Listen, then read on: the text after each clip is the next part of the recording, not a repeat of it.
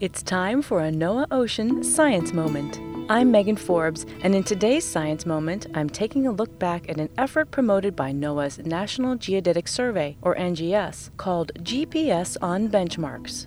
A benchmark is a term used to describe any permanent mark or disk that's either in the ground or attached to a large structure.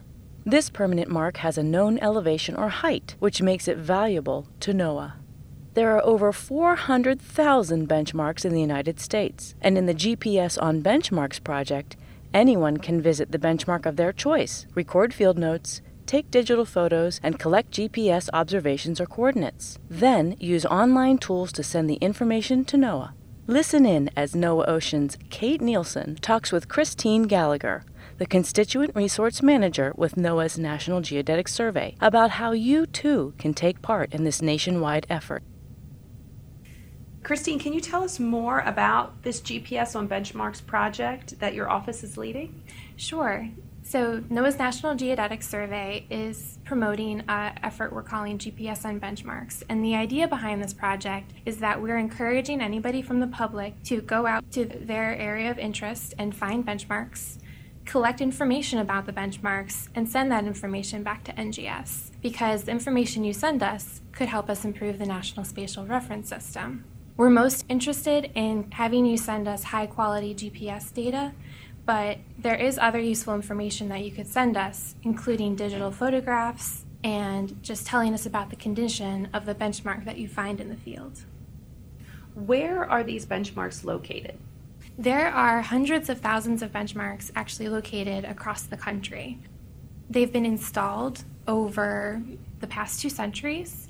We installed a lot of the benchmarks to help us define these reference frames that we use for mapping and surveying today. Some of them are easy to find, they're found along roadways in your community. Others might be more difficult to find and are in remote locations. How does someone find one of these benchmarks if they've never seen one before in their community and they're interested in participating? I would recommend that people visit the National Geodetic Survey's website and use one of our map service tools. You can use the NGS Data Explorer to actually enter in your own zip code and find benchmarks that are close to you. You can find the tools that you need by going to the GPS on Benchmarks website. And we've also tried to create some training and held a webinar that you could view to learn more about how you actually use these tools. Is this an ongoing effort or are you just looking for volunteers over you know a specific time frame like over the next year? This is an ongoing effort.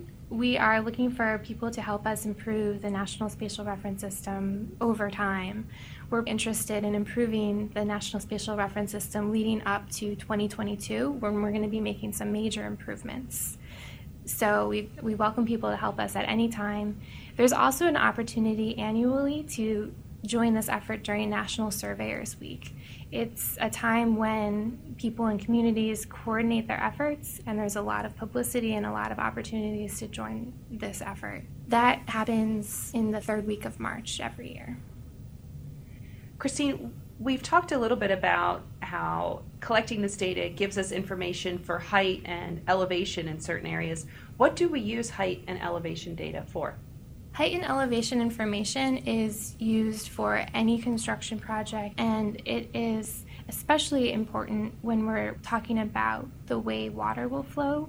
So, for flooding, risk of flooding, floodplain mapping, which is very important to everyone who owns a home or, or is trying to cross streets and evacuation routes during storms, elevation information is important to all of those applications. Fantastic. And that's probably why there's hundreds of thousands of them all over the country. Yes. because it applies to us all. We hope you've enjoyed this science moment. If you like this podcast and want to hear more, search for the NOAA Ocean Podcast in your catcher of choice or visit oceanservice.noaa.gov. Until next time, thanks for listening.